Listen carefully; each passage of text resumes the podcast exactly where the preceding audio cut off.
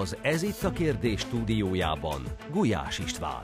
Háború, járvány, természeti katasztrófák. Szabad-e a véleménynyilvánítás a szélsőséges esetekben? Van-e szólásszabadság az ideológiai nyomásgyakorlás közepette? Hol dől el mindez, és mi vagy ki határozza meg a pozitív vagy negatív narratívát? Ez itt a kérdés. Kezdünk. Érkezik hozzánk Bauer Béla szociológus, aki szerint az egyén véleményének szabadsága addig terjedhet, amíg nem sérti, nem veszélyezteti a másik ember szabadságát, véleményét, életét. A vélemény nyilvánítás, ha a közjót és az igazságot szolgálja, akkor kötelesség. De akkor az észből és szívből, s ne zsigerből szóljon. Ezt már Frivalszki János jogfilozófus mondja. Itt lesz velünk Hoppál Bulcsú filozófus, aki úgy gondolja, hogy a szabadság az isteni szent valóságban való részesedés, így ingyenes. A politikai szabadságnak viszont mindig ára van. És vendégünk lesz megadja Gábor, a századlék politikai gondolkodáskutató intézetének igazgatója, aki úgy gondolja, hogy nincs egy abszolút érték. A szólásszabadság sem az, de ma különösen fontos a védelme.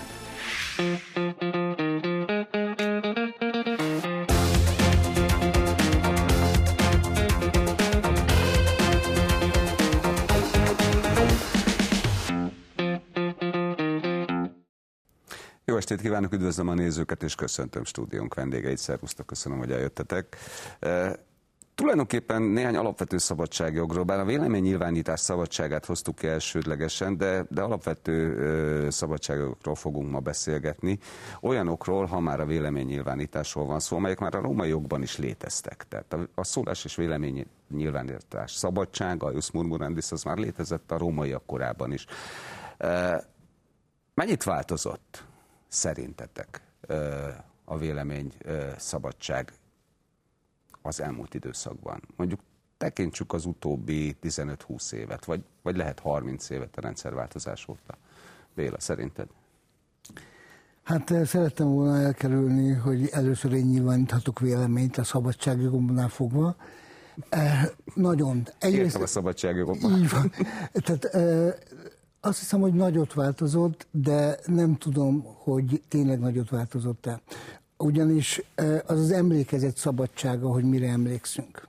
És hogy én mire emlékszem a 88-89-es időszakból, az abszolút függött az akkori helyzetemtől, hogy én mire akartam, milyen szabadságokat szerettem volna megtalálni.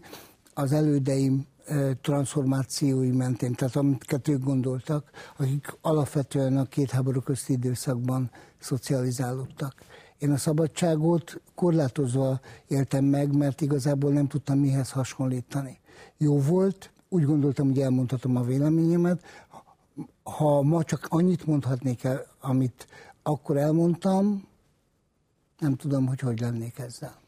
Érdekes az, hogy azonnal hozzákötöttük a, a rendszerváltoztatáshoz azt, amit véleményszabadságnak nevezünk. Én meg azt mondom, hogy nem változott ez semmit, mert az ember nem változott, se a rómaiak óta nem változott, se a görögök óta nem változott, se a rendszerváltoztatás óta nem változott. Az eszme, az eszmének a megvalósulása, mm. az talán változik, és azért vagyunk itt, hogy szerintem erről beszéljünk, de, de maga az, hogy az ember mögötte kicsoda, micsoda az ember, mi a lényege az embernek, az, az nem változott, és azt szerintem nem is fog változni. Már metodika azonos. Igen, igen, de a lényeg az, hogy, hogy ugye ez a furcsa dolog, amit szabadságnak nevezünk, és remélem, hogy erről is fogunk majd beszélni, ez akkor válik igazából kérdéses, amikor úgy tűnik, úgy tűnik mintha valami változna a történelemben, és ugye ezt mondjuk, hogy ilyen volt például a rendszerváltoztatás, és úgy gondoljuk, mert volt egyfajta elvárásunk, hogy valamit kapunk a történelmi változtatással, változással. A kérdés az, hogy megtörtént ez a véleményszabadság esetében. Nem tudom, nem tudom igazából. Legfiatalabb közöttünk, Gábor. Húha, jó. Nincsenek jó. is emlékeid a rendszerváltozásról. Nem, nincsenek emlékeim, de az biztos, hogy, és most pont azon kezdtem meg gondolkodni, hogy valójában ez a szólásszabadság téma, vagy a véleménynyilvánítás szabadsága, ez, ez egy értelmiségi diskurzus-e, vagy hogy, a, vagy hogy csak a politikailag érintettek számára fontos. Tehát, hogyha megkérdeznénk egy átlagembert, hogy most őt mennyire zavarja, hogy mi a helyzet a véleménynyilvánítás szabadságával, mm. akkor lehet, hogy nem is érteni a kérdést. Tehát lehet, hogy most el, elmondhatja, hogy én ezt a foci csapatot utálom, azt meg szeretem, most igazából miről beszélünk, de az biztos, hogy akinek, akinek aki politikailag fertőzött volt mondjuk a rendszerváltoztatás előtt, az azért érezte a különbséget a között, hogy akkor mit lehetett, vagy akkor hogy, hogy lehetett, nem is az, hogy mit, hanem hogy hogyan. Ugye különféle módok voltak erre a sorok között olvasás és írás művészete, ezt egy ö, Amerikába emigrált ö, filozófus ö, fejtette ki. Érdekes, hogy egyébként pont egy, pont egy demokráciában fejtette ki, kicsit azt sugalja a könyve, hogy ez a probléma az nem csak a diktatúrákban létezik, hanem, hanem ott is, tehát hogy mindig szükség van valamiféle ö, ezoterikus írásra az exoterikus mellett, tehát hogy valamit, valamit a sorok között akarunk közölni. Úgyhogy ez, erre nem, nem igazán tudom most hirtelen a választ, és így, ahogy beszéltetek, így merült fel bennem, hogy ez mennyire egy, mennyire egy általános probléma, vagy mennyire azoknak a problémája, akik ennyire foglalkoznak a politikával, vagy mennyire az, amiatt merül föl ez a kérdés, mert a, a nyugati trend most az, hogy, hogy ezt a szólásszabadságot, vagy véleménynyilvánítási szabadságot, ezt nem annyira szeretik arra felé.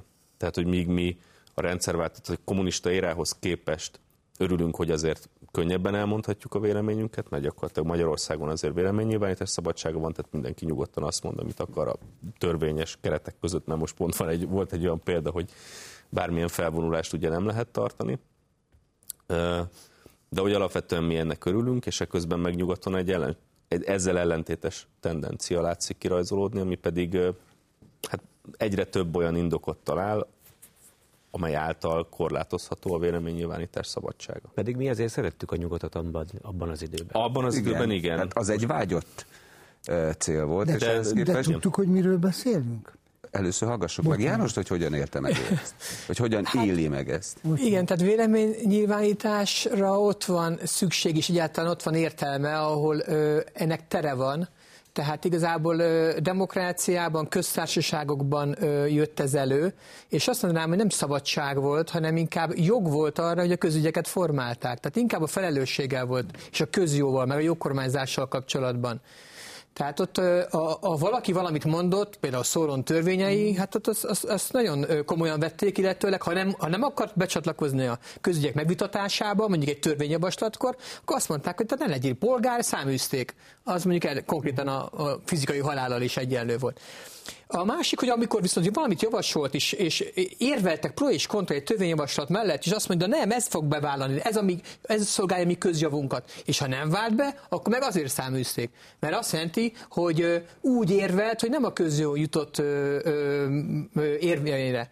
Na most a, a modern korban, az abszolutizmusok után a magánszférát védték, hogy legalább akkor a lelkismeretembe, az én ö, legbelsőbb szférába ne az, hogy ne, ne avatkozzon, mert be se tud avatkozni. Most hadd mondjam, John Stuart Millt, ugye 1800-as évek, 73-ban hal meg. Azt mondja, hogy, hogy nem az, hogy nem lehet, hanem nem tud, mert fizikálisan hozzám tartozik. Na most itt viszont nagyon megváltozott az egésznek a jelentése, mert hogyha mivel fizikai módon alapozta meg, és azt mondja, hogy hogy mivel, és nem erkölcsi alapon, nem a lelkismeret kinyilvánításának szabadságáról beszél, hanem hogyha ezt védem, akkor annak a megnyilvánulását is, ami szintén fizikai védeni kell, és nagyon érdekes, hogy a saját általa, saját maga által fölállított kárelvet sem tartja érvényesnek ebben az esetben. Mi a kárelv? Tehát az ártalomnak az elve az, hogy bármit csináltok, kivéve, és egészen addig, amíg a másiknak ebből fizikai kára nem származik, vagy, vagy más károsodás, alapvetően fizikairól van szó. És azt mondja itt, hogy csak ö, a, a, ez a világos és egyértelmű vesz, amikor mondjuk valaki, ugye valamely csoportot föllázítok, és ugye rátör a gabonakereskedőre, hogy miért verte fel az árát. Tehát csak ilyenkor nem szabad ezt az úszító beszédet ugye mm. mondani, de nagyon érdekes, hogy itt nem mondja azt, hogy a véleménynyilvánításnak lenne bármiféle erkölcsi korlátja, mert ő haszonelvű, értékrelativista és individualista. És most szerintem ezt éljük meg, hogy mivel fizikálisan volt megalapozva, és semmiféle korlátja nincsen, elvi korlátja, belemegyünk az éterbe, ö, ö, ahogy azt belőlünk az erőnk, a decibel, a, a hatalom engedi kifejlődni, és gyakorlatilag azt kell mondjam, manapság a liberalizmusból szinte csak ez maradt meg. Persze hozzá kell fűzni, hogy most nem mondanék el, hogy John Stuart még hogyan gondolta el, hogy a kisebbségi liberális relativista vélemény porlasztja, megdönti a többségi véleményt, ami konzervatív és keresztény, és amikor hatalomra jutna, akkor mi van, de ezt majd később. Félbeszakítottalak. E, igazából e, jó is, mert hogy amit az urak e, megfogalmaztak, az bennem nagyon sok lábjegyzetet indított el. Az egyik lábjegyzet az, hogy e, Gábor azt mondott, hogy, hogy ez egy értelmiségi e, e, valami. Szerintem vannak különböző társadalmi csoportok, akik másképp és másképp nyilvánítanak véleményt a saját szabadságterükbe. Az jutott eszembe, amikor János elmondta a gondolatait, hogy ott van a látencia, a látens véleménynyilvánítás, ami kvázi a diktatúráknak a formanyelve, például a humor, a vicc. Például egy, egy mozdulat, amikre ma már nem emlékszünk, főleg a, abban a virtuális térben, amiben most érünk. Nem tudunk rétegzett üzenetet küldeni, már pedig azt gondolom, hogy mind a véleménynek, mind a szabadságnak különböző rétegei vannak. Az, hogy az én egyéni szabadságom mennyire függ össze a köröttem lévők véleményével, az nem biztos, hogy abban a pillanatban tudatosul bennem, amikor elmondom. Lehet, hogy a többiekben sem, hogy így is meg lehet közelíteni. És egy film képei jutottak eszembe. Jelesnek az álombrigád. Nem tudom, emlékeztek el, amikor lenne elvtárs kimegy az ajtón a kapon, a gyárkapon. Vagy mennyire emlékszünk arra, még jóval 40, a 80-as évek elején, közepén, amikor Csepelen, a Csepeli munkás, akit meg is kellett énekelni, zsíros kenyeret adott Kádár elvtárs, nem, Lenin elvtárs kezébe, mert hogy fölemerték az árakat, akkor ez 79-ben történt. Ezek véleményszabadságok voltak, de rejtőzködve. Kellett, vagy nem kellett azonosítani, ez egy másik kérdés. Tehát ö, ö, csak annyit szeretem volna egyébként röviden kifejteni, hogy szerintem a véleménynek, a szabadságoknak vannak korlátai, csak kérdés az mi. A másik ember élete, a másik ember véleménye, vagy a két szeme, és igazából akkor, amikor Búcsú fölhozod a Bibliának a különböző rétegeit, az pontosan szerintem erről szól, mert amikor az ember először olvassa a Bibliát, magát a történetet olvassa. És a történet nem feltétlenül fedi a véleményt, ami szerintem a történetben is megjelenik. Uh-huh. Jó, nekem ebből a Milles sztoriból az, az hiányzik nagyon, és mindenkinek szerintem azonnal, ahogyan János interpretálta, hogy az emberi méltóság mennyire hiányzik ebből az egészből. És ugye az, hogy mi, azért, azért érezzük azt, hogy, hogy, hogy a, a szabadság, és benne a szólásszabadság, meg, meg a megnyilvánulási szabadság, meg stb., az bizonyos értelemben egy, egy értékfogalom. Tehát egy valami ért, valami megvalósításáért, ami magasabb szintű, azért van, azért adaték, most teljesen mindegy, hogy hogyan, hogyan interpretáljuk. Tehát egyrészt egy, tehát egy, egy, egy értékfogalom, másrészt meg, és mondom, ezt itt mindenki elismeri, hogy, hogy gyakorlatilag az, a, a morális principiumainknak az alapföltételezés, hogy az embernek szabadnak kell lenni. Csak az képes morálisan cselekedni, csak olyasfajta lényről beszélhetünk, hogy morális cselekvések alanya, vagy egyetlen cselekvő alany, akinek van egyfajta szabadsága, és az teljesen mindegy, hogy a, a szabadságot azt, azt hogyan értelmezzük. Én egyébként, én, én hogy is mondjam, metafizikailag értelmezem a szabadságot, na ez az, az, ami tulajdonképpen el nem vehető az embertől. És ugye az egésznek, egésznek akkor lesz akkor ez izgalmas az egész, lásd a történelmi szituációkat, lásd a gazdasági szituációkat, amikor ugye ezen az elméleti megalapozáson túl, hirtelenjében ugye azt veszük észre, hogy aha, de ez politikai térben valósul meg. Tehát még azt, azt mondja a vallás, hogy a és leginkább a kereszténység, inkább azt mondom. Uh-huh. Tehát amikor azt mondja a kereszténység, hogy, a, hogy az emberrel adott a szabadság, az Isten, amikor az embert megteremti, akkor szabad lényt teremt, személyt teremt és szabad lényt teremt, de igazából ugye ez a szabadság ez akkor kezd problémává válni, ugye gondá válni, amikor a politikai cselekvés terébe helyezzük ezt az egészet. És ezért mondom én azt, hogy, hogy míg a szabadság az ingyenes, ennek a megvalósítása meg kérdéses, illetve problematikus. És ez a, a szólásszabadság egy ilyen probléma tulajdonképpen. Igen, csak úgy tűnik, hogy most minden a, a, a, a politika terében zajlik. De... ebben a világban, és egyre, egyre, kevesebb, egyre kevesebb benne az olyan fajta filozófiai megközelítés, amiről ti beszéltek. De szerintem pont azért, János, amit mondott, ez szerintem egy jó megfejtés, hogy, hogy, vagy engem, engem erre vezetett rá, hogy ugye ez alapvetően politikával függ össze. Tehát a véleménynyilvánítás szabadsága, így ez a fogalom, vagy a szólás szabadság, azt mi nem véletlenül kapcsoljuk a politikához most nem akarok belemenni a filozófusok világába, mert ott ezt jobban tudják, de hogy maga a beszéd is ugye egy politikai aktus, tehát önmagában az egyik legfontosabb politikai aktus, ugye a politikusok beszélnek, és, és a szavaknak olyan értelemben van jelentősége, sőt adott esetben teremtő ereje is, hogy ugye a politika az, az mit hoz létre ezekből a szavakból. De ennek van, ugye, elég fontos biblikus előzményei vannak, hogy, hogy a szavaknak milyen teremtő ereje van, és és szerintem ezért kapcsol, tehát ezért a politika, tehát a közös ügyeinkről való, valaki valakihez beszél, tehát hogy nem magunkban beszélünk, vagy az is lehet, hogy, hogy magunkban beszélünk, vagy magunkhoz beszélünk, de akkor lesz ennek jelentősége, ami, amit le lehet fordítani a véleménynyilvánítás szabadságára, hogyha én a másikkal beszélek, a másikhoz beszélek, vagy a nyilvánosságban beszélek. Szükséges az interakcióhoz. interakcióhoz. És, igen, és a, és a, én azért tartom egyébként ezt egy fontos politikai problémának, én nem gondolom azt, hogy a, szólásszabadság, vagy a véleménynyilvánítás szabadsága, vagy bármelyik egyéb szabadságjog egyébként abszolút lenne, tehát én szerintem ez egy, ez egy abszurd feltételezés. Mi az abszolút egyébként? Most ne haragudj, hogy megakasztalak, de itt szóba jött az emberi méltósághoz való jog. Az, az emberi méltósághoz való jog lehet az a, az a fedő, ami lezárja ezt a, a mester, ezt a, a mester mondta azt, hogy megismeritek az igazságot, és az igazság tesz szabaddá benneteket. János 8. A, szóval szerintem én, én, én a pluralista iskolában próbálok mozogni, és, és erősen szituáció függő az, hogy, hogy mi az, ami, ami tehát hogy az, hogy e, meg tudunk állapítani egy, egy abszolút értéket, vagy egy abszolút szabadságot, én nekem ezzel kapcsolatban vannak komoly kételjeim, és nagyon fontos az, hogy mi az a körül, vagy mi az a, mi az a konkrét szituáció, amiben ez a dolog megtörténik. Most például Magyarországon ugye nemrég, én alapvetően ezt ellenezni szoktam, hogy bármilyen fajta megnyilvánulást, ami békés és nem erőszakos természetű, azt, azt betiltsanak, de a magyar kormány például azért mondta azt, hogy nem lehetséges úgymond palesztin párti tüntetést tartani, mert az önmagában is terrorveszélyt jelent most, ezért nem lehet. Tehát, hogy elképzelhető, hogy van egy olyan tudás a magyar kormányzatnál, ami, ami, ami alapján joggal korlátozzák ezt. Én ezt nem tudom, hogy van-e, de valószínűleg van egy ilyen, és akkor joggal korlátozható a szólásszabadság, vagy a véleménynyilvánítás szabadsága, ha felmerül egy ilyen veszély.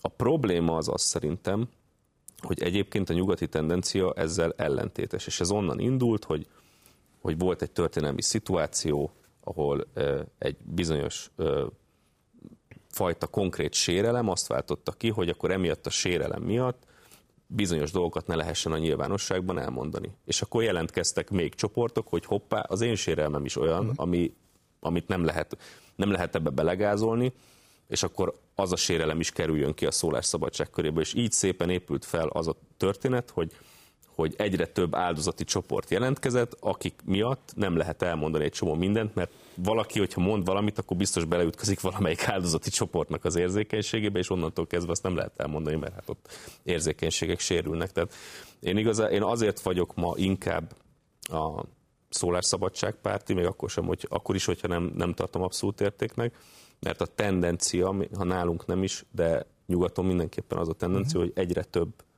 olyan bástya van, amit körbe rajzolnak, hogy erről, meg arról, meg arról. Egyre több tabu van, amiről nem szabad beszélni. Hát szépen szaporodnak a tabuk, ez kétségtelen. Ez viszont azért ennek ellenére nem alapozza meg azt, hogy, hogy olyan ö, dolgokban bár nyilván a politikának lehetnek ebben korlátozó eszközei, olyan dolgokban, amelyek mondjuk csoportokat, társadalmakat, össztársadalmakat, társadalmi koherenciát, kohéziót érint, azokból ne lehessen megszólalni már. Pedig itt azért nagyon sokszor, akkor, amikor parciális csoportok érdekeit védik, adott esetben mondjuk egy össztársadalmi kohéziót sértenek vele. Igen, csak visszatérnék egy kicsit ahhoz, amikor arról azt mondtam, hogy a társadalmi folyamatok. Szóval azt gondolom, hogy nem nagyon ismerjük azokat a folyamatokat, illetve a mostani nyugat Európa nem nagyon ismeri azokat a folyamatokat, amin keresztül közép-kelet, illetve a köztes Európa népei tudtak kommunikálni és ez az első és a második nyilvánosság volt. Az első nyilvánosság, ha a politikai értelemben használjuk, akkor az volt a, a vezető baloldali de a második nyilvánosságban ennek a kritikája meg. Ha viszont az egyénre bontjuk le, és szerintem ez egy nagyon fontos, amit a János mondott, akkor volt egy olyan dolog, amit az iskolában elmondtam, vagy elmondtam tanáromnak, és volt egy olyan nyilvánosság, amit otthon a családban, akár a vallási tanításokkal kapcsolatban, akár az, hogy én mit gondolok bizonyos személyekről, akit, akit a családnak tisztelnie kellett, de otthon belül elmondhattam a véleményemet. Tehát ez a rétegzett nyilvánosságtudat, ez köztes Európában szerintem megvan, éppen ezért az, amit Gábor te mondasz, nagyon fontos számomra. Mert hogy a korlátozás részben bennünk van, Szterszerházi Annodac úgy mondta, hogy öncenzúra. Igen. És, és én azt gondolom, hogy ez a fajta korlátozás, ez a nyugat-európai, a köztes-európai emberhez képest nyugat-európai gondolkodásban fel sem erült. Ilyen ők nem találkoztak, mert hogy állítólagos szabadság volt, és mindig az igazodás szabadsága volt a meghatározó véleményem. Erre, erre van egy aranyos történetem, ugye ez a szabadság tapasztalatokról van szó hogy 80-as évek iskolás voltam, és apámék mindig azzal indítottak el az iskolába, hogy fiam, ne kommunistáz, fiam, ne kommunistáz. És ugye elmentem az iskolába, már az első nap ugye barátokkal mit csináltunk? Hát kommunistáztunk. Rájöttem, hogy mindenkinek ezt mondják otthon, hogy ne kommunistáz, mindenki kommunistázott az osztályban. Még azok is, akik később baloldaliak lettek 90-es évek után. Most az, az, hogy összekössem ezeket a dolgokat az én fejemben összeálljon. Szóval az nagyon fontos, hogy azért a maga a, besz, a kommunikáció nem egy beszélgetéssel. Tehát, hogy a, a beszélgetésnek különböző dimenziói vannak, és ö, ugye a magánszférát, levéltitok védelme, meg a háztartásoknak a védelme, az egy dolog volt, ugye, hogy, hogy a, a diktatúra ugye ne tudja betenni oda a lábát, hogy képzavarra éljek, és viszont amikor lehetőség támad arra, hogy a normalitáshoz visszatérjünk, akkor ez a polgári típusú beszélgetés nem tudott helyreállni. Tehát, hogyha megnézzük a magyar történelmet, hát ugye, és ugye magyar beilleszkedik egy szélesebb európai trendbe, hát ott voltak forradalmak, ahol voltak kávéházak. A kávéház az olyan nem feltétlenül politikai, hanem kulturális társadalmi nyilvánosság volt, ahol egy közeg volt, ahol kipróbálhatták az érveket, ahol a Kerinti is elmondta, amit gondolt, volt, aki elmondta, amit gondolt, azt hogy inkább fizetünk neked, csak maradj csöndbe. És ugyanez a családban is, hogyha ha bizonyos beszélgetés, és nem kommunikáció, beszélgetés igényt és identitásépítést és visszajelzéseket nem tudunk megélni otthon, már pedig ez történik, globális térben, akkor nem is beszélgetni akarnak, nem is a közjóról beszélnek, nem is ügyeket szolgálnak, hanem egyszerűen primér elemi ösztönöket élnek ki a, a globális küzdőtéren, arénában, vagy a ketrec nélküli ketrecalban. És ez a probléma, hogy, hogy nem is arról szól. Tehát ezek az identitás problémák is. Hát nagy részt ez nem is, nem is politikai kérdés, az, hogy hogyan vált politikaivá. De politikai kérdés, az, az most mert abszolút, azzá vált. Abszolút, de ez már John Stuart Mill is azért azzá vált, mert a mindenkori kisebbséget pozitív diszkriminációval erőszakos küzdelmek közepette segíteni kell. Tehát ott vált már politikai az egész, uh-huh. és utána ott van még a Russzó történet, hogy a közvélemény őre a cenzori hatóság, ami kikényszeríti a közvéleményt, amit egyébként ő maga óvatosan alakíthat már ez a cenzori hatóság. Tehát először a kisebbséget pozícióba hozom, amikor többségi véleményé válik, akkor meg erkölcsrendészetként, nem jog, erkölcsrendészetként, egyébként ilyet csinál, ilyesmit csinál a Strasburgi Bíróság is, meg a Brüsszeli Bizottság is. Erkölcsrendészetként nem is a, a magatartást, hanem az embert ítélem meg, mert erkölcstelen, tudatlan, vagy nem tudom mi. Tehát azt mondanám, hogy szerezzük vissza a magánszférának a, az autonómiáját, hogy maga a beszélgetés, és itt dialógus. Hát ugye próbáljam megérteni a másikat kapjak visszajelzést arról, hogy ahogy én viselkedek, hogy az milyen az érvek. Hát amikor indult ez az egész történet, Szokratésztől, tehát Platontól, Arisztotelészen át, ott a dialektikus érvelésnek egész kultúrája alakult ki, egészen a középkor ö, érett időszakáig. Tehát a, mi a jó érv? Mik a jogdistinkciók? Hát ugye ezt, ezt sok-sok évszázadon keresztül alakították egy jobbára a jogászok. Igen. És el is felejtettük ezt, hanem maradt a retorikából, bocsánat, pont az, ami ö, a helytelen érvelés, amikor másiknak nem az érveit minő, ö, ö, értékelem, hanem magát a szemét, az ad hominem, vagy ad personam érvek, érvek tehát ö, ö, hitelteleníteni akarom az másiknak a szemét, de kitolom a, a, a publikus arénából. Jó, az európai gondolkodás történet azért beléget egy másik kép is, nem csak Szokratész képe, hanem a szofista képe, aki pontosan egy ki velőzi, ki heréli tulajdonképpen a szavakat, és, a, és adott esetben időleges politikai tartalmak alá veti azt, most, amit, amit igazságnak Hadd mondjak nevezünk. valamit, csak azért mondom, mert már rövid az agyam, és nehogy elfelejtsem, hogy itt vannak a profiloknak, az árprofiloknak a, a, a rossz hatása. A feleségem előttem beszélgetni, pszichológus, nem mondom, figyelj Csilla, mondd már nekem ez hogy működik. És az a baj, hogy bizonyos én ö, dimenziókat ítélnek ki, esetleg egy szorongós, akinek nincs határozott véleménye, ír olyan véleményeket árprofil alatt, politikáról, kultúráról, erről, arról, ott éli ki. Tehát nincs szüksége arra, hogy megélje saját maga adott ényében ezt a dimenzióját, a kritikus ényét, és nem áll össze az integráns egyéniség. Na most akkor viszont ezek a szétesett személyiségek nem is tudnak kiállni, beszélgetni, vitatkozni, és ezt tapasztalom az egyetemeken, mindegyiken, hogy olyan csönd van, mert megtapasztalták, hogyha bárki kiáll, ugye azt se tudja igazából mit gondol, és nem ugye ütésálló, olyan pillanatban lemossák a személyét a porondról, hogy ezt senki nem vállalja. Na de itt jön a legveszélyesebb dolog, lenne arra, hogy csak egyetlen egy reakció erre, hogy innentől kezdve éppen azáltal, hogy online térbe ment át a, a vélemény, ezáltal e, nem, vállal, nem kell vállalni, e, arctalanná válik, ugyanakkor viszont diktatórikussá válik, és teljes erőből tolhatóvá válik. Két dologra szeretnék eh, reflektálni. Az egyik az, hogy emléke említett az értéket. Szerintem eh, a mai társadalmi közegben, legalábbis itt eh, Európában az érték és az érdek nem válik ketté. És gyakorlatilag ez az érdek határozza Most meg nem. a vélemény. Most nem, mert amit János mondta, az azért nekem nagyon fontos, mert hogyha megnézed a kommenteket, nem tudod megítélni, hogy az, aki ezt a véleményt mondja, az érdekeiből teszi, mert valaki fizet érte, vagy az ő értékrendje az, amit meghatároz és megfogalmaz. Tehát ezt nem tudod szétválasztani, ezért dadogtam egy picit, mert nagyon fontos volt, amit mondtál István, hogy, hogy, hogy a virtuális térben nem tudom azonosítani ezeket a dolgokat.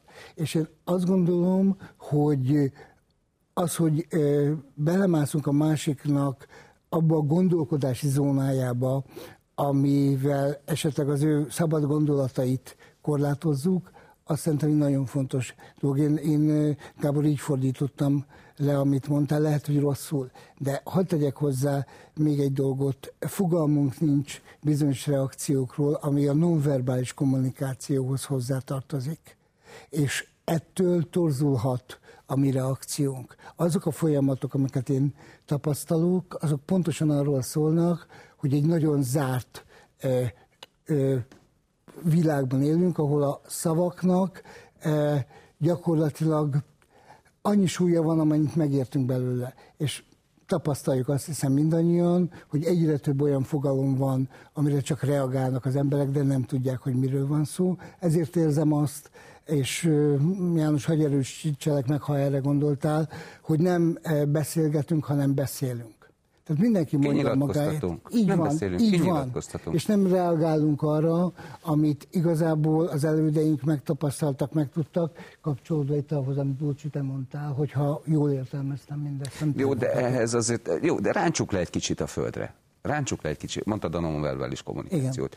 Igen. Tehát 2015-ben eh, egy eh, francia országi, de nem francia származású válogatott játékos a francia himnusz eljátszása után köp egy nagyot, miután akkor uh-huh. voltak Franciaországban a legnagyobb vérengzések, ugye, tehát a terrorhullám a csúcsát érte el Franciaországban, azt hogyan lehet magyarázni? Tehát a klasszikus futbalista dolog egy himnusz alatt pont összegyűlt egy köpésnyi nyál, és ezt el kellett távolítani, vagy pedig a nonverbális kommunikációban vélemény nyilván. Hát ez furcsa, tudjátok, hogy miért furcsa, mert a Marseille után, tehát gyakorlatilag a szabadságot, ezt a fajta furcsa politikai szabadságot létrejövő, létrehozó keretnek a keretnek, kereten belül köp egyet erre az egészre, ami neki lehetővé teszi, hogy egyetlen köpjön és vélemény nyilváníthasson. És ennek még nyilvánosságot is adnak, ez nagyon... Nyilvánvalóvá tette, hogy ő pénzért ment oda. Az érdekes, hogy a beszélgetésben csomó minden olyan történik, mert több egyszerre mondod, és nagyon tetszik nekem ez a nonverbális kommunikáció, hogy, lát, hogy valamit mondok, és látom, hogy rosszul érkezett meg a másiknak. Uh-huh. És akkor korrigálok, vagy esetleg olyat mondok, ami, ami magam szemszögéből sem volt helyén való, akkor van lelkismert fordulásom, és bocsánatot kérek. Na most ez iszonyú fontos, hogy a lelkis, amíg lelkismert De ez kell a fizikai kontaktus. Abszolút. Kell a fizikai kontakt, így van. kontaktust. Anélkül, anélkül nem kényszerülsz arra, hogy, hogy Nem is korrigálj. értelmezhető, mert ugye ez csak személyközi a bocsánatkérés, csak személyközi. Uh-huh. És, és, a, és addig nincs patológia. Na most, ha viszont nincs ez a, a mit tudom én, ez a, a ö, rossz lelkismert fudalásom mondjuk, ö, han, ö, hanem ö, olyasmit csinálok, ami, ami szerintem is elítélendő, mondjuk álnév alatt, akkor két dolog jöhet létre. Vagy ö, ö, beépül a, a személyiségembe ez, amit csinálok, ugye és torzul a személyiségem, mert igazából személyközi kommunikációban, akár egy gyerekkel, hogyha olyasmit csinálok, ami elítélendő, kiabál, gordozok vele, hát elszígyelem magam előtt is magamat, pláne mások előtt. Na most, ha nincsen ö, ö, ilyen, és beépül a személyiségembe, az alapvetően szerintem mélyén, ö, ha ez már habitussá válik, szégyellem magam. Uh-huh. Na most a szégyenhez nagyon sok patológia kötődik. A szégyentelenségről már ne is beszéljünk, amikor viszont a narcizmus meg egyéb személyiségzavarok terjednek el, és azért mondjuk ki, hogy azért ezek uralják a közbeszédet. Na most, ha ennek az inger küszöbét átütni normális érveléssel lehetetlen. Tehát azt jelenti, hogy jó aréna, akik ott, van, ott vannak ezek a, a, a utcai harcosok, és akkor ez a politikai diskurzus, és akkor csodálkozunk, hogy nincs közjó. Hát vannak Végközepek virtuális egymással. ezt így mondjuk. Igen, de hogyha belegondoltok, akkor az, amiről beszélünk, az egy virtuális térre megfogalmazott gondolat, de János említetted, az, hogy valamikor leveleztünk. Na most a levelekben sem volt nonverbális kommunikáció, írott kommunikáció volt, viszont valószínűleg két dologban különbözött. Egyrészt alapvetően tudtam, hogy ha nem névtelen levél volt, hogy ki írta nekem. Lehet, hogy soha életben nem találkoztam az illetővel, számtalan ilyen irodalmi példát tudunk. Mégis volt egy olyan kommunikáció, ami hosszú ideig tartott, és ennek volt egy fontos eleme az írástudás az az írástudás, ami rögzített bizonyos szabályokat, és ezeknek a szabályoknak a betartása nem tudom megítélni, mert nem tudom, helyettesített bizonyos nonverbális kommunikációt. Most ott vannak a fiataloknál ezek az enjoyok, vagy enjoyok, amelyek különböző ilyen valamik. Hát én nem nagyon értem, velem egy idős időben született emberek sem úgy értik, mint ahogy küldi a, az illető, és ebből ugye vannak különböző, hogy mondjam, konfliktusok. Azt gondolom, visszatérve egy kicsit a levelezésre, ezeket a levelezés, illetve az, hogy nem tudtad gyorsan reagálni, hanem ki kellett fejtened, fontos eleme volt. Ezt helyettesítette egy későbbi időszakban, azt gondolom, a nonverbális kommunikáció térnyerése, mert otthon működött. Meg ugye artikuláltad, tehát az az érdekes, hogy, hogy az nem vélemény, hogy zsigerből odaöntöm a béltartalmat ö, ö, szavakba öntve. Tehát az, hogy mondjuk, ha nem ilyen emojikat használnánk, hanem csinálnánk kis köröket, az, hogy hogy vagy kör, hogy mondjuk milyen népmesei szereplővel tud magadat azonosítani, milyen étellel, vagy milyen hangszerrel. Ugye ott is a szimbolikus dimenzióba lépek át, de ott már gondolkozik, ugye az én fantáziámat is beindítja, és ezt az igényt, hogy magáról beszéljen, ugye már kicsit dolgozik rajta. Ugye nem csak odalök két-hármat, stb., hanem, és azt érzem, hogy, hogy ez a legfontosabb, mert nem vagyunk jól Magyarországon. Valami a lelkünkkel történt. De nem csak a, Magyarországon. Nem vagy csak Magyarországon, csak ugye a kávéházakat mondtam. Ugye a legszebb a boldog békeidőkből pont a kávéházak voltak, meg ugye azok a szalonok voltak, azok a társas érintkezési helyek voltak, meg azok a családok voltak, persze meg voltak a maguk hibái korlátai, nagyon jól tudjuk ezeket. És az egész Európa is így van. De most azért hadd ne törődjek ez egész Na, de ezért most október végén mondjuk már ki, hogy nem csak a kávéházakban születtek a forradalmak, hanem ott is születtek forradalmak, ahol megszüntették a kávéházakat, betiltották a kávéházakat. Például itt Magyarországon ez Eszpresszók lettek, és baromi rossz kávéval. Igen. Hát De, de, de te mondtad tehát a, a, azt a példát is, és így hirtelen beugrott uh, Márainak a, a Mennyből az angyal verse, és, és hogy, hogy, hogy miért nem érték a kelet-európai gondolkodást. Ez hihetetlen gyönyörűen leírja 1956-ban Márai Sándor. Végig van a vers, és kérdik, egyre többen kérdik, hebegve, mert végképp nem értik ők, akik örökségbe kapták, ilyen nagy dolog a szabadság. Tehát ez egy hihetetlen fontos dolog, hogy azok, akik tényleg nem tudták ezeket a dolgokat, mert természetes volt, azok, azok adott esetben, és akkor jöjjünk tényleg visszafelé, de Kelet-Európába. Testvériség is, és remélem utoljára szólaltam meg, most már fogtattam a poromat, de annyira fontos, mert ugye édesapám rengeteget írt erről, és láttam az összes 56-ost ami szemből, akik még akkor éltek, mikor az egyik könyvben Mondta, hogy műegyetemista volt édesapád. Igen, és ő írta meg a, a Műszaki Egyetem 56 alapítványának a felkérésére 56-os történetét a Műszaki Egyetemnek, illetve 56 lelkérőlét könyvet magyarul laszul, és a testvériség érzés. Na most a testvér az a családból jön. Tehát számukra nem is annyira szabadság volt, hanem az, hogy egy természeti állapotban a magyar megérte azt, hogy a legkülönbözőbb vidéki, városi, ö, ö, a munkás, meg a középosztályban, egy vallásos, nem vallásos, hogy ők egy természeti állapotban, ez egy érdekes kísérlet, egymásnak a testvérei, de nem kozmopolitizmus, hanem az, hogy ezek közösséget hoztak létre, ott ilyen tanulópárokat a műszaki egyetemen, tehát azt akarom, hogy kicsiből lesz igazából a testvériség, a családból, a közösségből lesz a igen, nemzeten belül. Igen, de na, nagyon fontos kifejezéseket használtál, terminus technikusokat, amiket ma már magyarázni kellene. A testvériség, nemzet, mint olyan, nem értelmezhető, és ráadásul erre közelmúlt. Tegyük, akkor... hogy mennyi, mennyi szabadságot és mennyi, mennyi dolgot vett el tőlünk például a Covid. Önként dobtuk oda rettegtünk, ezért mindent odadobáltunk, nem csak, csak hogy, 13 hogy védve érezzük Ezt értsük meg, tehát hogy nem csak 13 nap az. Ez így van.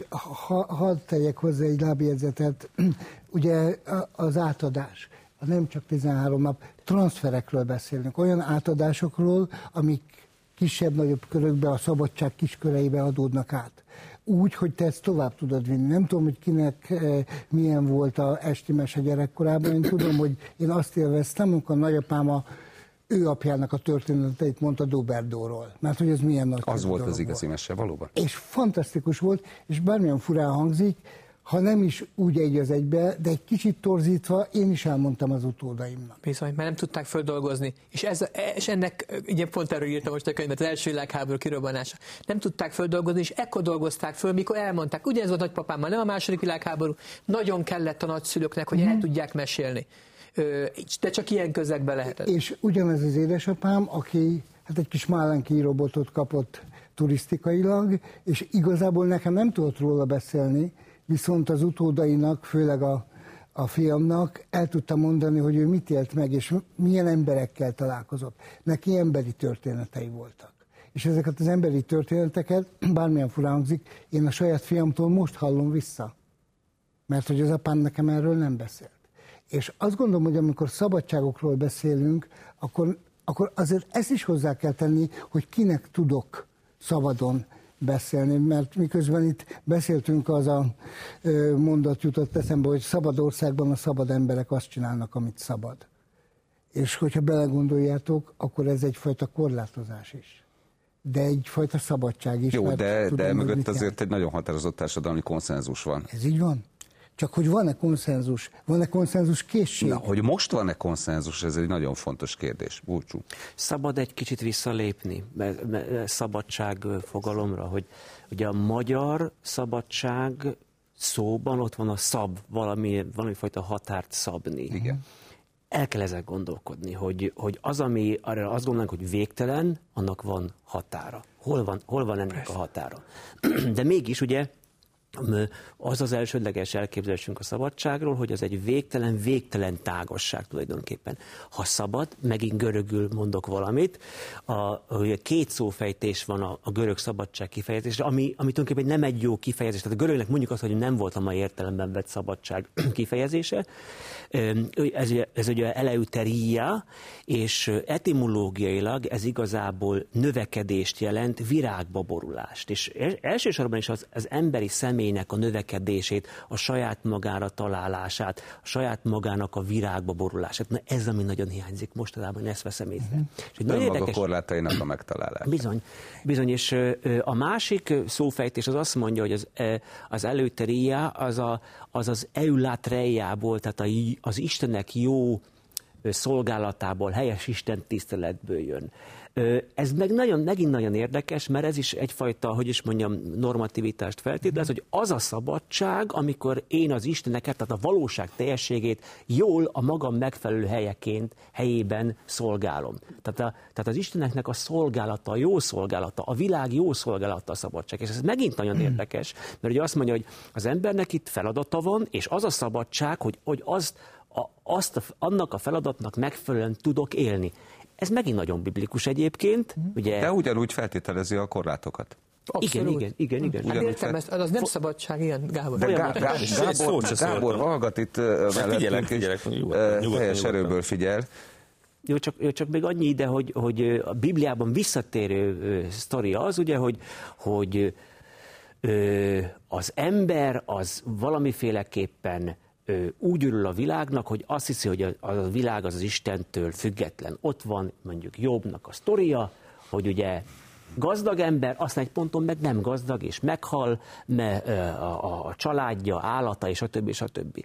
És akkor, és akkor a beszélgető partnere az egyik mondja neki azt, hogy, hogy nem az, nem, értsd meg, hogy az Isten akaratának, akaratát kell elfogadni, na és az a szabadság tulajdonképpen. Igen, nem csak, hogy a Biblia kontextusában nagyon pontosan el van különítve az Isten és az ember, a 21. században pedig az Isten, az ember, az Isten ember az individumban jelenik meg. Azt mondja, hogy én vagyok az Isten és az ember egyszerre.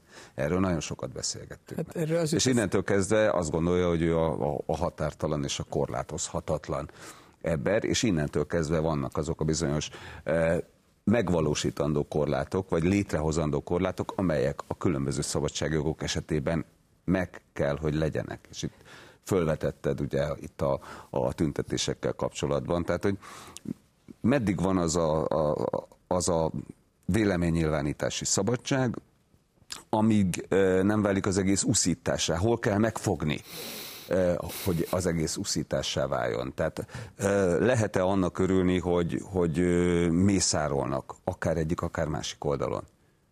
És innentől kezdve bizony, bizony nagyon komoly kérdések merülnek föl ezeknek a szabadságjogoknak a korlátlan gyakorlásával kapcsolatban.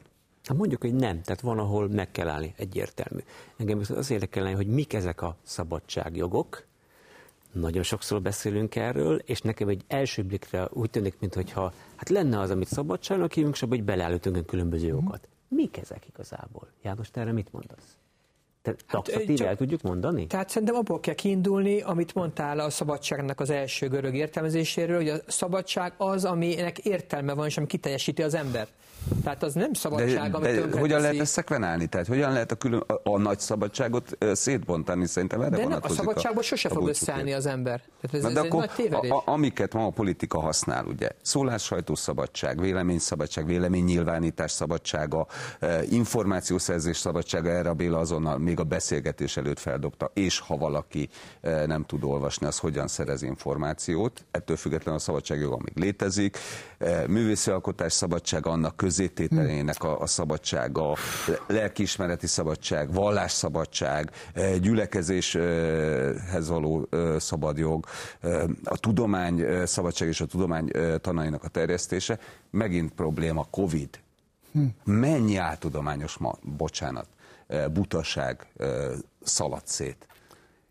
De azért, mert hogy nem tud ellenőrizni. Szerintem a szabadságokhoz, vagy a elképzelt szabadságokhoz, elképzelt véleményekhez hozzátartozik egy tudás, egy tudás alap. Erről beszéltünk most is a beszélgetés előtt kint, meg itt is szóba került, hogy tudás nélkül tudok manipulálni. Ha manipulálok, akkor megsértem az ő szabadságjogát arra, hogy úgy gondolkodjon, amit az ő tudása lehetővé tesz. Szóval azt gondolom, hogy ez az az aspektus, amin, amiről nagyon keveset beszélünk, hogy mennyire sérti a szabadságjogomat, vagy a szabad gondolkodásomat az, hogy ki vagyok téve a manipulációnak. Tehát nekem egyre inkább összekapcsolódnak azok a befolyások. Én téged, te engem, mindenki mindenkit manipulál, csak ezek a körök, hogy meddig lehet, hogy, hogy egyáltalán van-e tudásom arra, hogy megvédjem magam ettől. Hát erre hogy... jó a közösségek, nem? Erre jó a család. Van egy kontrollközeg, ahol ö, egyszerűen a normalitás adta szűrőerő által azt mondom, ez butaság, ugye ez. Tehát, hogy ö, az nagyon fontos, hogy, a, hogy a, a, ezek mind szabadságjogok, tehát ugye az állam és egyéb más hatalmak külső beavatkozásával szemben véd le engem. De a szabadságnak az igazi értelme, a pozitív értelme az, hogy amire rendelve van az ember, rendeltetve, az által az ember, vagy a konkrét ember, vagy a közösség, azt megvalósítsam. Tehát egy az a pozitív szabadság, hogy arról a szabadságom, hogy amire hív az életfeladatom, a képességeim és maga a közösség, hogy ezt szabadon megcsinálhassuk. Na most az, uh-huh. ebből a negatívumok, korlátozásokból, ami a patológiákat jelentenek, soha nem tudok egy egészséges embert vagy közösséget összerakni. Tehát ne a jogok nyelvét beszéljük szerintem. És különösképpen ne a, a tehát a diktatúrából indulunk ki, persze értem, de uh, muszáj. Hát a szabadság korában élünk. Milyen diktatúra? Már most, amiből kiindultunk a rendszerváltásnak az időszaka. De, de most az a legjobb az egészben, hogy valóban a szabadság korában élünk, vagy pedig, vagy pedig különböző általunk uh, nehezen értelmezhető diktatúrák. élünk, és erre mondta az Platon, hogy az azért nem a legjobb államforma, mondván, hogy az emberek tobzódnak a szabadságban, nem tudnak vele mit csinálni, és ez előbb-utóbb egyfajta zsarnoksághoz fog vezetni. Én úgy látom, nekem a megfejtésem az, hogy amiket felolvastál szabadságjogok, ugye jogok nyelven fogalmazzák meg, de ezeket a szabadságokat, ezeket mondjuk Magyarországon a 19. század második felében fogalmazták meg, tehát a, főleg a 48-asokhoz kötjük ezeknek a megfogalmazását, de valójában a, a szabadságok vagy a szabadságjogok megfogalmazása ezeknek egy jelentős része mhm. valamilyen konkrét konfliktushoz kötődik, ugye a vallásszabadság is ehhez kötődik. Tehát nagyon sok mindenhez kötődik néhány történelmi konfliktus, aminek valamiféle akár logikai, akár jogi feloldásai ezek a szabadságjogok. És itt többször említetted a Covid-ot, és erről az jutott eszembe, hogy meg, meg Márai Sándor, csak nem akarok nagyon csak mondani, tehát a mennyből az angyalnak a vége, hogy ilyen nagy dolog a szabadság, hogy, hogy amikor mondjuk azon szörnyűködünk, hogy hát ez a mondjuk a mai fiataloknak, akik mondjuk bőven a rendszerváltoztatás után születtek, ez nem probléma, mert ugye nem, persze, hogy nem probléma, hát mindenkinek az a probléma, amivel szembe találkozik, hát hogyha nem találkozik azzal a fajta szabadsághiányos állapottal, amit egy diktatúra jelent, akkor most az neki miért legyen probléma? Tehát elmesélheti neki az anyukája, apukája, és akkor lehet, hogy neki probléma lesz elkezdi, elkezdve foglalkozni, de személyesen őt ez a probléma nem érinti. Na és említetted a Covid-ot, és az egyik ilyen példa, amin szintén szörnyűködött mindenki, és én meg őszintén szólva örültem neki, amikor megtudtam, hogy hogy a lezárások idején fiatalok, mit tudom én, gimnazisták Covid bulikat tartottak. Uh-huh. Szerintem ez egy pozitív dolog. Tehát, hogy ott volt egy olyan helyzet, amikor azt mondták, hogy ezt nem szabad, ezt nem lehet, ti nem találkozhattok, ne, személyes találkozás, ráadásul, amiről itt szó volt, hogy milyen mhm. fontos a személyes találkozás. Ez egészséges lázadás volt. Teljesen, azt szerintem, tehát a, a, a Covid buli jelensége a fiataloknál, azt szerintem a ez a legtermészetesebb dolog, ami, meg, meg, egy, meg egy ösztönös szabadságban, egy, egy ráadásul, hogy másokkal, tehát hogy a kortársaikkal együtt legyenek. Tehát, hogy ha van egy mhm. ilyen helyzet, akkor szerintem ez kiváltja, és még egy gondolat az egészben, hogy, hogy ami a másik veszély szerintem, ami a szabadság. Én most csak konkrét szabadságokról beszélek, veszélyezteti a szabadságot, és ez is összefügg egy kicsit a Covid-dal, hogy, hogy mennyire akarjuk garantálni a totális biztonságot. Hm. Tehát, hogy mennyire érezzük úgy, hogy az embernek hatalmában áll az, hogy mi megóvjuk magunkat, meg a környezetünket is minden lehetséges negatívumtól és hogy ezért, hogy megóvjuk magunkat minden lehetséges negatívumtól, legyen az sérelem, legyen az valamiféle veszély, legyen az járvány, vagy bármi más, akkor ez elége ahhoz, hogy akkor ezeket szüntessük. Tehát akkor, ne, akkor inkább ne legyünk szabadok, mert jaj, valami baj, ér, baj érhet bennünket. Ez egy nagyon jó kérdés. Én, én, én őszintén szóval ebben látom, tehát a legnagyobb veszélye az, hogy a, hogy a, mondjuk a szabadság jogainkat, vagy a szabadságainkat, mert szerintem se jó a jogok nyelve feltétlenül, hogy a szabadságunkat elveszítjük, az az, hogy annyira biztonságban akarunk lenni, annyira hm. kiszámítható dolgokat akarunk magunk körül, annyira nem akarunk semmiféle kockázatot vállalni, akkor inkább nem is kell ez a szabadság. És ezért gondolom én egyébként nagyon pozitív fejle, vagy jelenségnek a Covid bulikat. Ez egy nagyon fontos dolog, Bulcsú. Kettő szabad, percünk van Szabad egy nem ortodox véleményt elmondani? Én azért nem dramatizálnám túl a helyzetet, hogy internet, meg hogy vélemény, meg hogy sok egyébként, tehát őrült sok, meg, meg zavaró is, meg sok esetben primitív, de az ember az mindig tud változni, az ember az tud nemet mondani. És ez mondatja azt Szent Ágostonnal, és ez egy érv a szabadság mellett, hogy akármit csinálok az életben, akármit csináltam az életben, mm. akárhogyan csináltam, mindig tudom azt, hogy tudtam volna másként cselekedni. A szabadság az ott van tagadhatatlanul ott van. Én csak arra a mondatra bólogattam, hogy az ember nem fejlődik, hanem változik és azokhoz a körülményekhez képest változik, amelyet ők körülveszik. Szerintem ez is egyfajta szabadság, hogyha jól, jól értelmeztem, amit mondtál Gábor, az egy szabadságérzés volt, hogy hát a fiatalok beintettek. Hát akkor elkapjuk. Hát De ez nem baj. Abszolút nem baj. Azt gondolom, hogy ezek olyan fajta véleménynyilvánítások, amelyekkel hál' Istennek nem mindenki tud bármit is kezdeni. És ettől a pillanatok kezdve megjelenik a szabadság pici köre, mert hogy oda nem, nem engedek belépni embereket. Tehát igazából februárban mindenki oltásokba gondolkodik, Aha. meg vitamin, meg mindent. Tehát, ugye, ha viszont elhagytuk a februárt, ezt a szezont, akkor nap, igen, akkor az immunrendszert erősítjük, így van, D-vitamin, stb. Tehát azt gondolom, hogy, hogy a beszélgetés, a megbocsátás, a bocsánatkérés van immunrendszer képes kifejleszteni, hogy nem kell neurotikusan, neurotikusan félni, a, a biztonsághoz ragaszkodni, meg minden bajt, mindenhol bajt látni, problémát. És azt hiszem, hogy ebbe bízok, hogy az immunrendszerünk erősödni fog. Ó, te kis életbot tanácsadó. hát nagyon remélünk, reméljük, hogy a társadalmi immunrendszer is hasonlóképpen tud működni, és nem csak a D-vitaminnal, hanem a, a szóval. Köszönöm, hogy eljöttetek. Önök az Ez itt a kérdés lettek műsorokat újra megnézhetik a mediaclick.hu-n és a Youtube-on, és meghallgathatják a Spotify-on is. Diktatórikusak-e az algoritmusok? Ezzel foglalkozunk az Ez itt a kérdés következő adásában. Tartsanak velünk holnap is. Én kollégáim nevében is köszönöm a mai megtisztelő figyelmüket viszontlátásra.